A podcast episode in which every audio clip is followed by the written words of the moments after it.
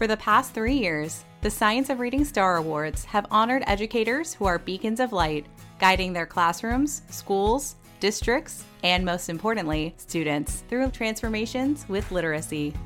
Now join us as we honor this year's winners at a special celebration event, which will feature celebrity keynoters and past podcast guests. Mitchell Brookins. Two years ago, one of my students as a school administrator came to me on the playground and he said, Mr. Brookins, I want to be like the other kids.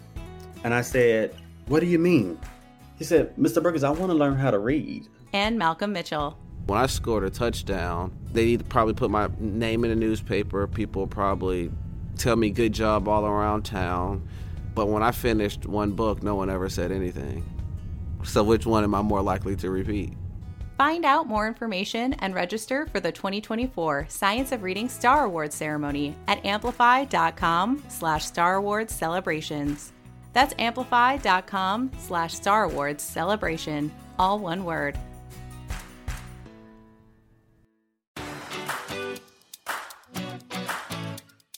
This is Susan Lambert, and welcome to Science of Reading, the podcast. On this sixth season of the show, we've been highlighting how different parts of the education system can contribute to spreading science based literacy instruction. Since we started this season, we've heard over and over about how we need to do an episode focused on higher education and the work being done to change the way colleges and universities teach literacy instruction. Well, it's finally time. I'm thrilled to share that my guest this time around is Donna Hejtmanek, founder of the nearly 200,000 person Facebook group Science of Reading What I Should Have Learned in College. Donna shares the story of starting this group, and she talks about the challenges that come with trying to change higher education. Without further ado, here's my conversation with Donna Hejtmanek. Well, Donna, welcome. Thank you so much for joining us on today's episode.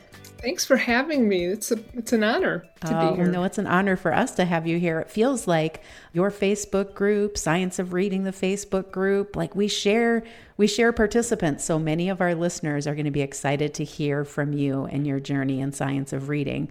Um, I'd love for you. So you were a teacher first, right? Oh yes, mm-hmm. many years many years. I would love, before we talk about how you came to know the science of reading, to hear your journey of how you became a teacher. Did you always want to be a teacher? I always wanted to be a teacher, although I had so little confidence in high school when I went. Um, I was telling my girlfriend's mom I wanted to be a, a teacher's aide, and she said, Oh, no, no, you're going to be a teacher. She says, it'll pay a lot more. I love that story. and the other story in high school when I went to my counselor and I said I'd like to be a special ed teacher and he looked at me and goes, "Do you know what that is?" yeah, I do. so Ouch. it's a funny things you remember, right? I'm wondering when you were first a teacher, did you teach science of reading? Were you trained in science of reading, or how did you actually come to the science oh, of reading? No, I did not. And I have another story about that as well. So in 76, I got out of school, you know, and you're just so full of excitement. You just can't wait to be a teacher. And I walked into my trailer, which was where I was at.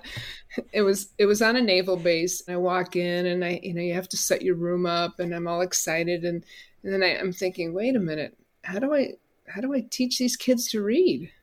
I mean, because I was given like the, the seven year olds who were really uh, low functioning and they weren't catching on. It was a self contained classroom at that back in the day. Yeah. So, what does any young person do? You call your mom, right? So I called my mom. I said, "So how do you how do you teach kids to read?" And she said, "Well, you start with the letters and the sounds and."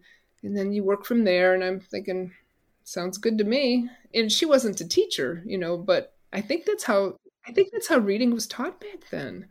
You know people knew what to do intuitively.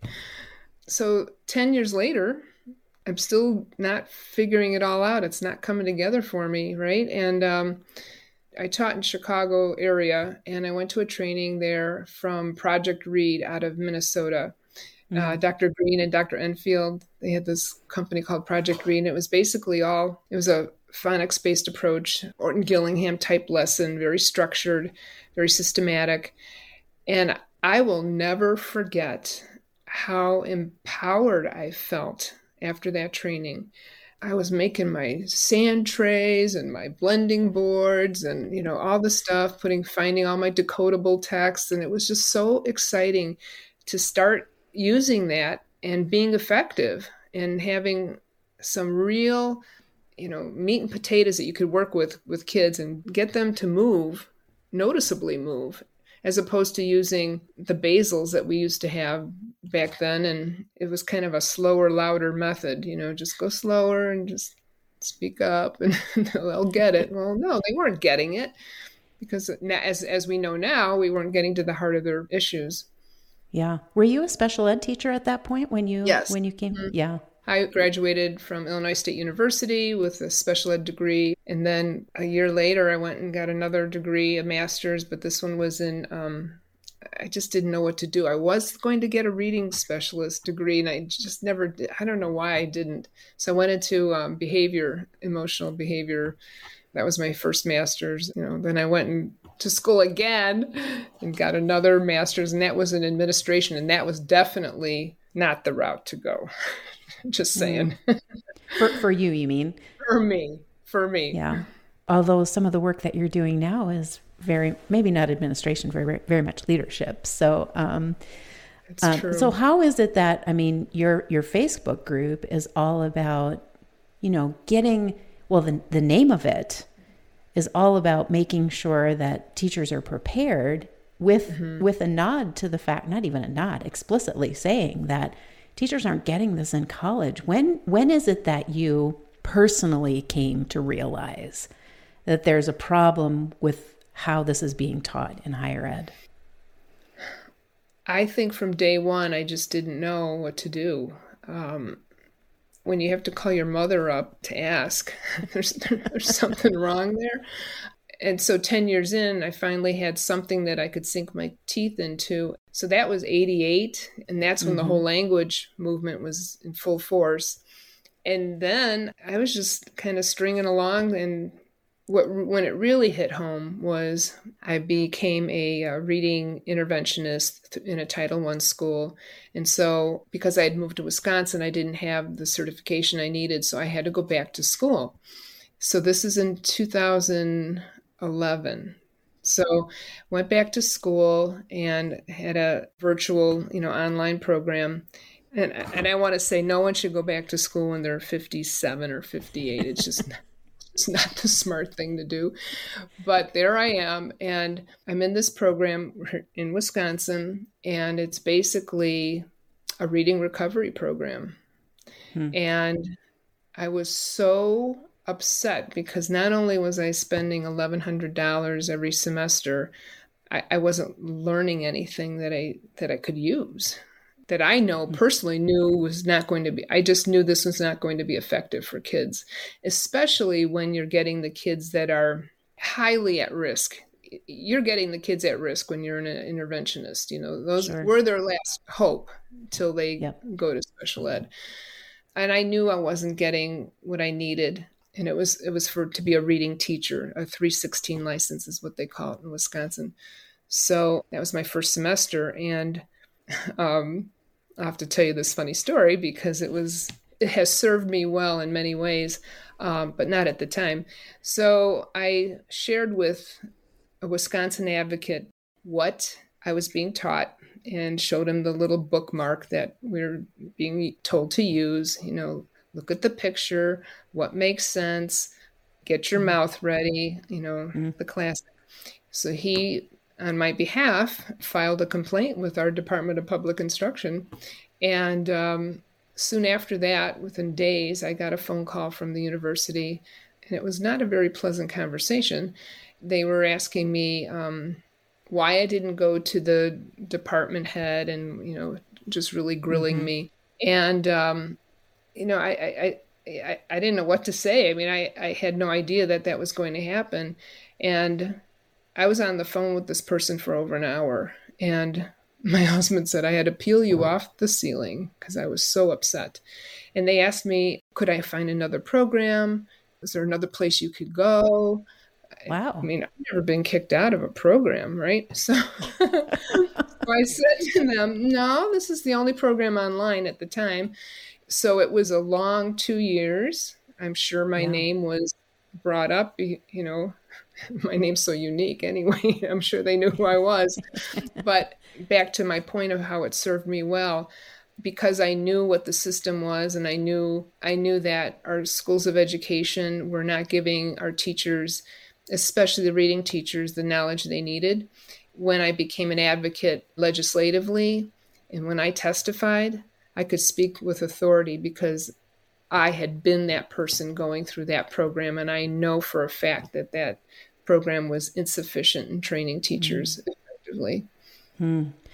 Tell me a little bit more about, well, first of all, you had that sort of science of reading. They didn't call it back then, but that science of reading training right. back when you were in Chicago and building on that. So you seeing that discrepancy between what you knew worked and what the research said and this sort of three queuing reading recovery kind of stuff that you were being taught that that was a waste of money for you to get the certificate so that you could actually do the job. $7000 wow. Mm-hmm. it's very frustrating.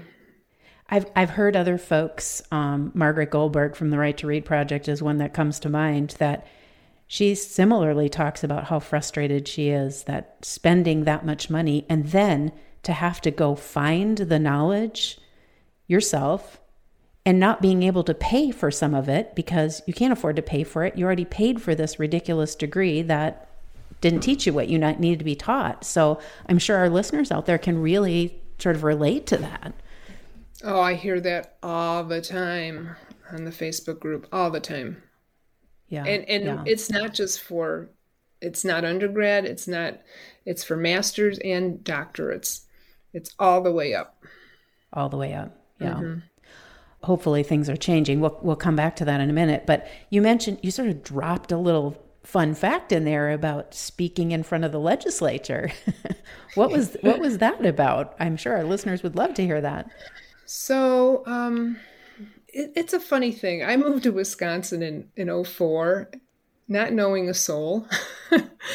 but my work, um, I was a transition specialist, and in my work, I got to meet a lot of people around the state. And, you know, one thing led to another, and you just start talking to people, and there's a community of, of advocates here in Wisconsin I got to meet and work with. And um, one thing led to another, and I served on a right to read legislative committee, and I was appointed by the governor for that. And then in 2018, I served on a dyslexia study committee, and that's where the Law Act 86 came out. It was our very first dyslexia.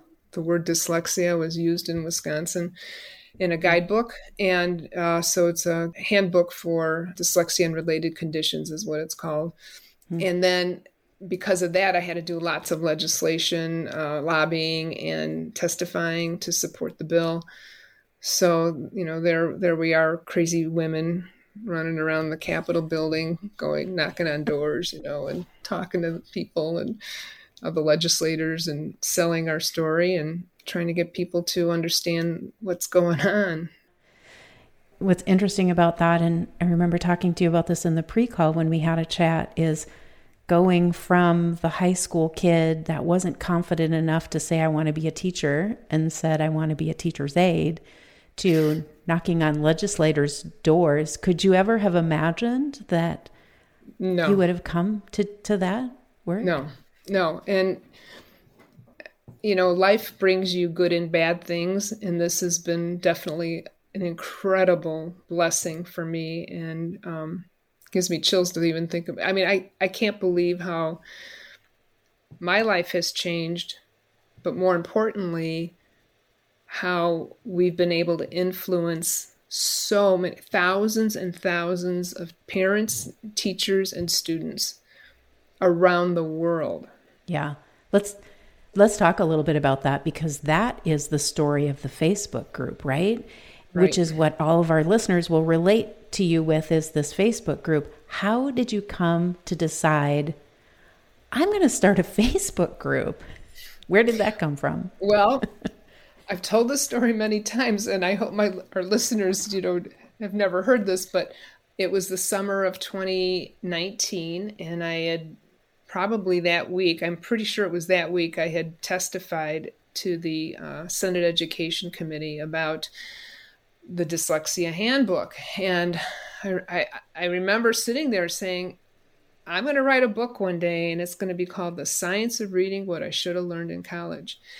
Because I just talked about, I shared with them my experience at my um, reading certification that I had to get, and yet the colleges of education weren't talking to us, right? They weren't doing what they were supposed to be doing.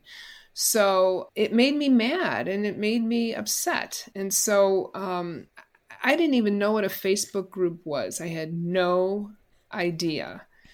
And I was on my computer looking at my personal Facebook, and I see this thing on the side in the menu, and it says groups, groups, pages, and whatever the menu mm-hmm, is. And mm-hmm. I'm like, hmm, what's that? so I clicked on it, and it says, you could start a group. like, hmm, let me see what this is all about. And then you, you have you have to invite all your friends. So I'm clicking away, inviting all my friends. I don't know, maybe 30 people, and before you know it, it's like 50. And and, I, and I'm saying to my husband, I got like 50 people that are following me. And then and it just kept going up and up and up. It was just, eh, eh, you know, I look back, I wish I had recordings of how crazy excited I was, you know, but now.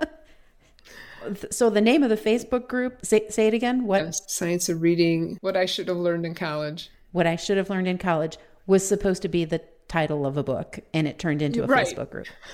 well, I'm not a writer by any means. And you know, books are static, so yeah. This has worked out great, you know. And I think you told me stories of people that have like this is beyond just a Facebook group now, right? Like people across the country and all over the world have reached out to you because of this.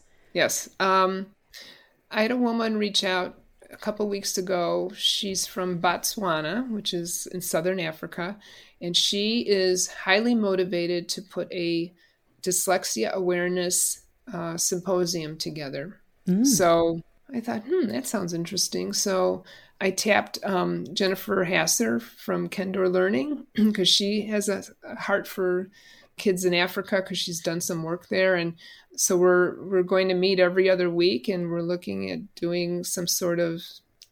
Uh, and I suggested she wanted it to be live, and I said, mm, "That's probably not going to work out for most people." yeah. But you know, we can shrink the world certainly with Zoom, and so that's what we're going to do. So it's been that's mm. been cool. Um, I've got a lot of stories from people. I talked to a woman in Antarctica. I mean, it, it's just wow. I know it's just so. Uh, Brazil. One Sunday morning, I was talking to a woman from Brazil, hmm. and and just from the page, we've spawned.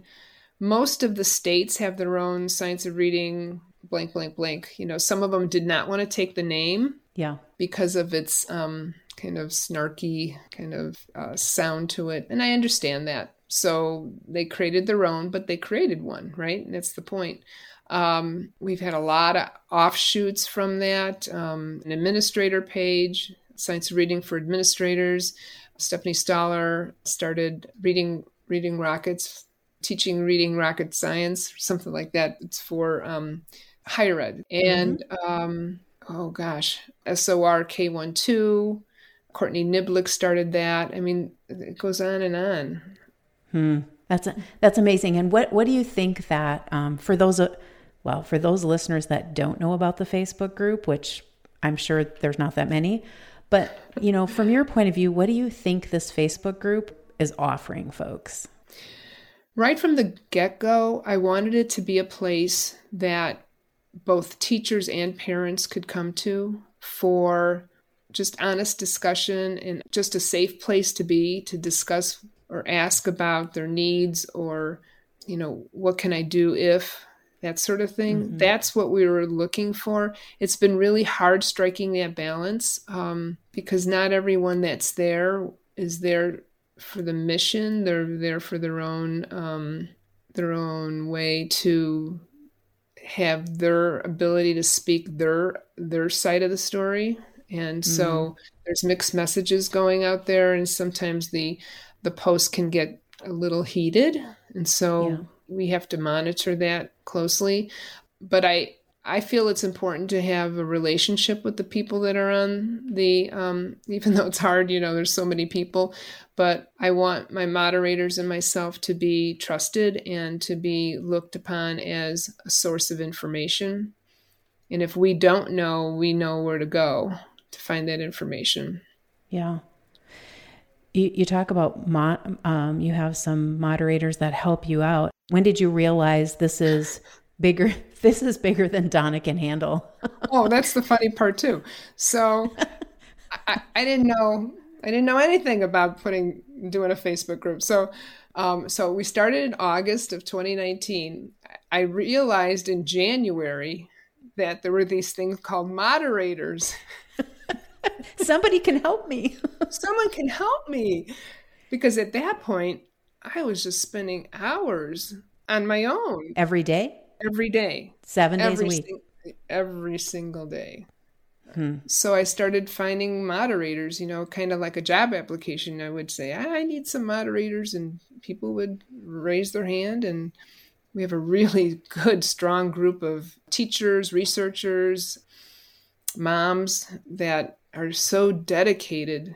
And we have our own little, you know, a science moderator uh, message group. So, you know, we don't know whether we should approve a post. We talk about it and talk about if it's going to be a good thing or a, not a good thing. And um, because we're all professionals you know we're all in the same we all want to know interesting things. And so we ask each other questions. Have you heard about this? And what do you know about this? And it's just been a great group uh, i really enjoy the moderators so how many moderators do you have that help you i want to say 17 now. wow this is like a, a machine. it, it is. it is. I mean, we have on a busy day, we could have over a hundred posts to approve. Wow. And on, you know, a typical day, it might be 30 or 40. Um, mm. That's still a lot. And here's another issue we've had because we're constantly getting new people that are really new to the science. They're asking very very much similar questions, you know, what's the best decodable? Um, what's a good phonics program? And so we've canned those answers and we refer them to our guide because we're considered a social oh. learning group, which is yeah. a different group. Um, a social learning group has guides and files where you can archive posts. And okay. so we refer people to those posts because you you don't want to lose your audience either with redundant questions. Wow. But I always remind the moderators it's not new to us, but it's new to them. That's right. And our dear teachers are coming and they are brand spanking new to the science, have never heard about it, don't know what it is. What can I do? How do I start using it? Hmm. Get that all the time. So for for somebody that was on Facebook and didn't know what a group was, it feels like now you are like a super user of the Facebook groups. And I wonder in hindsight if you're like, oh my goodness, what did I do? what did I open up? I think about that. Um, I had someone tell me or at, say to me the other day, Have you thought about who you're going to leave this to? Oh. Oh. so, hmm, no, I haven't thought about that because mm-hmm. it, it's a growing animal that is not going to stop and um, and I don't want it to stop. It needs to stay alive and, and serve its mission. Yeah, clear. I think a, that that's clear that it's serving its mission. And I think a couple things here that really stand out to me is I'm not sure that people that are engaging in the Facebook actually understand how big and how much work it actually takes until you're in the thick of having to monitor and monitor and monitor mm-hmm. and continue to grow this thing and move it forward in a positive direction. And so, for all of our listeners and all the users of that Facebook group, we want to tell you thank you for what you do because it's a big oh, job. You're welcome. Thank, thank you for saying that. And the other thing is, is that I really feel like this has been a mechanism to sort of crack open this issue of higher education because it's been really hard to change things in, in higher ed. Do you agree with that? Oh, yes.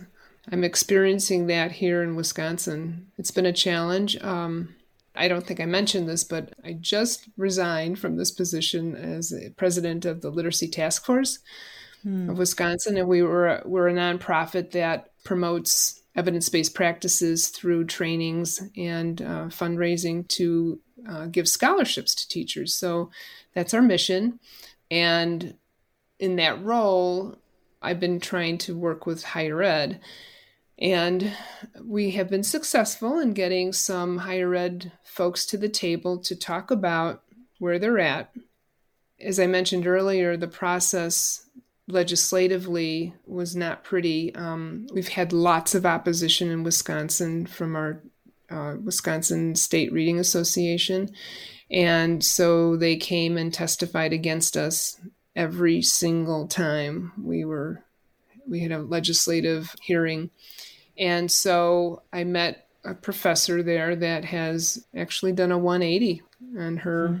her thinking and is now now has a, a course in dyslexia um, the actual first course in wisconsin and there's another gal um, at another university and she is also she also has a course in dyslexia there's another professor that we um, I will tell you what convinced this professor was when I was working with a school district and the school district asked me if she showed me a brochure about this reading program, the 316, and she says, Is the science of reading aligned? And I looked and I looked at the professor, and she was a reading recovery trained mm professor, mm-hmm. you know, and I looked up her credentials and I said, no, I don't think this is going to be fit, you know, fit our needs. And so um, that special ed director actually picked up the phone and talked to her and expressed why she would not be sending teachers to that program. And that opened the door for a discussion.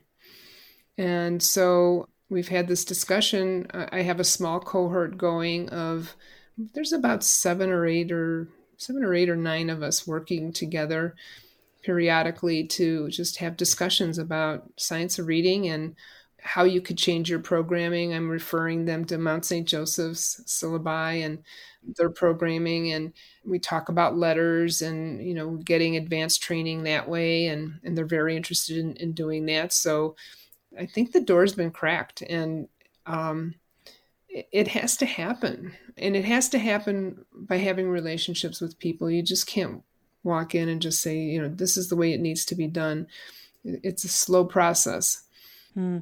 Can you articulate some of the barriers or you know some things mm-hmm. that you mm-hmm. encounter when you're talking to folks and helping them make this shift in thinking sure um, well it would be like someone came into your office and said you know what i don't like the way you're doing this it's not working for me. This is not effective. Right away, you're going to take a very defensive stance, right? Yeah. And that's what's going on. Higher ed has a um, the ability to choose what they want to teach. There's a term for it. I forgot what it's called. Um, academic freedom. And so you have that. And then I think people um, travel in different circles, different academic circles. So if you're trained in a certain way, you're only exposing yourself to those researchers doing those things and that type of information. And so you don't know other sources of information of other researchers and what else might be going on. And so you you're in this very tight closed circle and you can't that's a barrier you know change isn't i just heard this quote the other day i just love it change is inevitable growth is optional oh that's great. Isn't it great? Yeah. And it's so true. And i'm going through that right now with you know the page. I'm looking at a speech to print approach. Um, never even heard of it but i'm mm. i'm looking at it and thinking hmm there's something to this. And mm. i would be remiss if i didn't if I didn't embrace change, then in having that closed mind, then I would be no better than the people we're trying to help change their thinking. Mm. So it works both ways. For sure. That's a great reminder to all of us. How do you feel? I mean, I'm sure teachers in your Facebook group and, and in other places are really expressing a frustration, though, about not getting the training that they need. Do you feel like university professors, literacy professors, are hearing that or seeing that at all, or or, or not? Well, I, I believe they are. Certainly not as fast as I would like to see it happen, but it, it is happening. Um, there was a summit. I don't think you were there though. For the Reading League had a higher ed summit the day before yeah. the Reading League. There were I don't know 150 maybe 150 professors, higher ed folks that were there and some were new that was the job if you were coming you had to bring someone who was new to it or interested in it or oh, curious about it yeah. and so from that group i know there's been another get together that is coming from that so and that's headed up by stephanie Stollar, and it, and it's just it, it's happening but it's happening slowly but it's happening so yeah, that's the best part I did miss that. And and for our listeners, the Mount St. Joseph University does have on their website model syllabi, right? That yes. folks can mm-hmm. look at.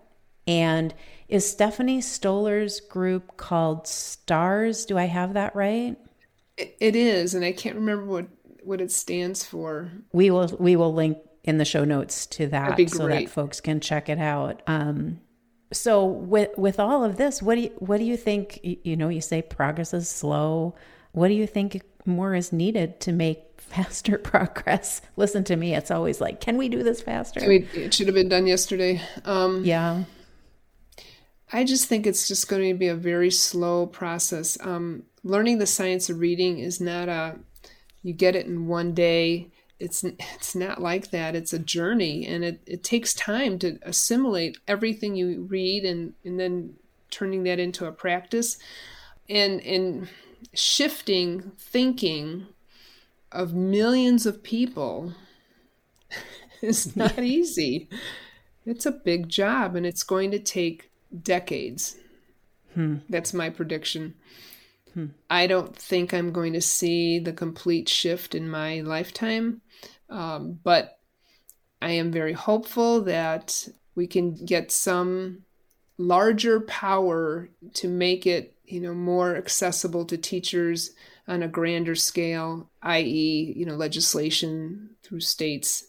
And there, there are several states like Tennessee, North Carolina, Louisiana, Connecticut have all passed legislation at the pre service level and in service level. And we need more of that. When you're thinking about sort of this science of reading momentum, um, the movement that the Reading League calls it, are you feeling hopeful that this is something more than just uh, what people are saying is a pendulum swing? Um, I've heard that it is. Um, the name also, as good as it is, it's um, you know, maybe we could add science of reading evidence, something like that. I mean, it's it's just, um, and we know what happens with names. Common Core was a perfect example, right? And right, so yeah. we have to be very careful about that.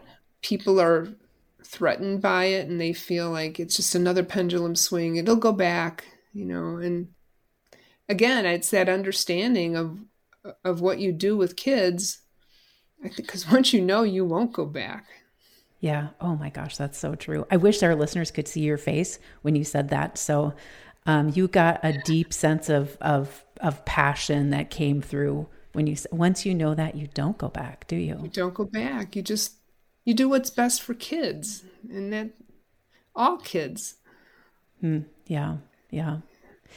And I, am kind of with you on that science of reading name as it's become really ubiquitous and a little mm-hmm. meaningless too. And mm-hmm. it's not just about reading, it's about reading and writing and exactly. word recognition and comprehension. And it's just kind of the whole package.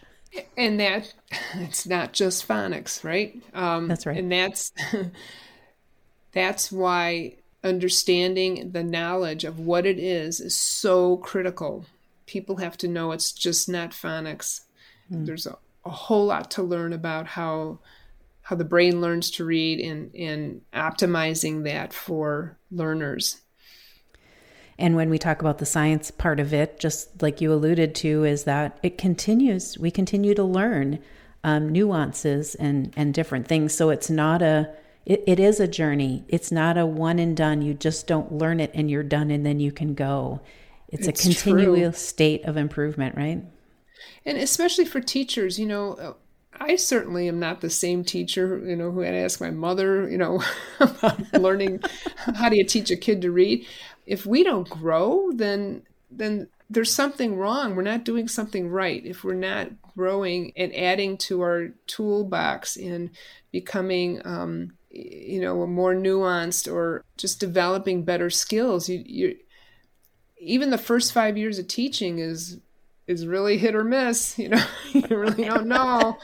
You're like, I don't know if I'm doing this right. You know, and uh, it's just like anything else. You know, you get better and better at it the longer you do it. So if we just stay stagnant and are closed minded to new things that are out there, then we can't grow. Mm, that's so true. And that's mm-hmm. so great about the Facebook group because you continue to like I said, propel that movement forward so it's not sort of stuck or it doesn't have an, a negative, sort of nasty flair that social media can sometimes get. Right. We're working on that too. To, we want we want to bring out. It's called the science of reading. So we want to make sure that we're bringing everything that's out there, any research that we hear, whether you agree with it or not, to the forefront. Yeah. You know, it's the right thing to do. And teachers don't often have access to that. That's the other thing too is it's hard to get access. The access and the translation. Yeah. It's true. So I I, I just kind of wonder this last question for you is when you think about your Facebook group, what do you what do you hope happens to it? What are your goals? My to keep it alive, to keep people coming, to make sure it serves its its mission and in a healthy way. You know, I, I being this is our third year and um, almost three, not even three and a half, and I'm certainly not the same person I was three years ago. I do have a clearer head about it because I think for the first two years, I just kept like, what is happening? What is happening? And now I realize that it's happened. And, and um, now what? And so i i don't really have an answer for you because i'm not sure what the future holds. All i know is that the mission's going to continue. I'm going to keep trying to bring guests on and, and hold events and to um, just keep moving forward the best i can and if someday colleges of education we're teaching all of the science of reading that teachers need to have to prepare them to be teachers in the classroom. Do you think there's still going to be a need for this Facebook book group? Um, I would say yes, and the reason I say that is is because science is always evolving, hmm. and so if this is a vehicle to get current information or to get information that you can use in your classroom, I'm hoping it stays alive. Hmm. I'm sure those folks that are, well, I'm in that Facebook gr- group too, but all of us hope it stays alive too. And again, from all of the folks that are regular consumers of that Facebook group, we appreciate your willingness to click the group button on Facebook, figure out what that means, and then help this community grow. So thank you, Donna. Yep. See what happens when you're curious? it is so true. It is so true. Well, thank, thank, you so thank much you. for joining us today. We appreciate you. And again, we appreciate for you for what you're doing in that Facebook group as well. Thanks for the, this has been an honor and a privilege, and I'm just so happy you had me on. Thanks so much. You're welcome. Thanks so much for listening to my conversation with Donna Hejtmanek. Please check out the show notes for link to the Facebook group Science of Reading What I Should Have Learned in College.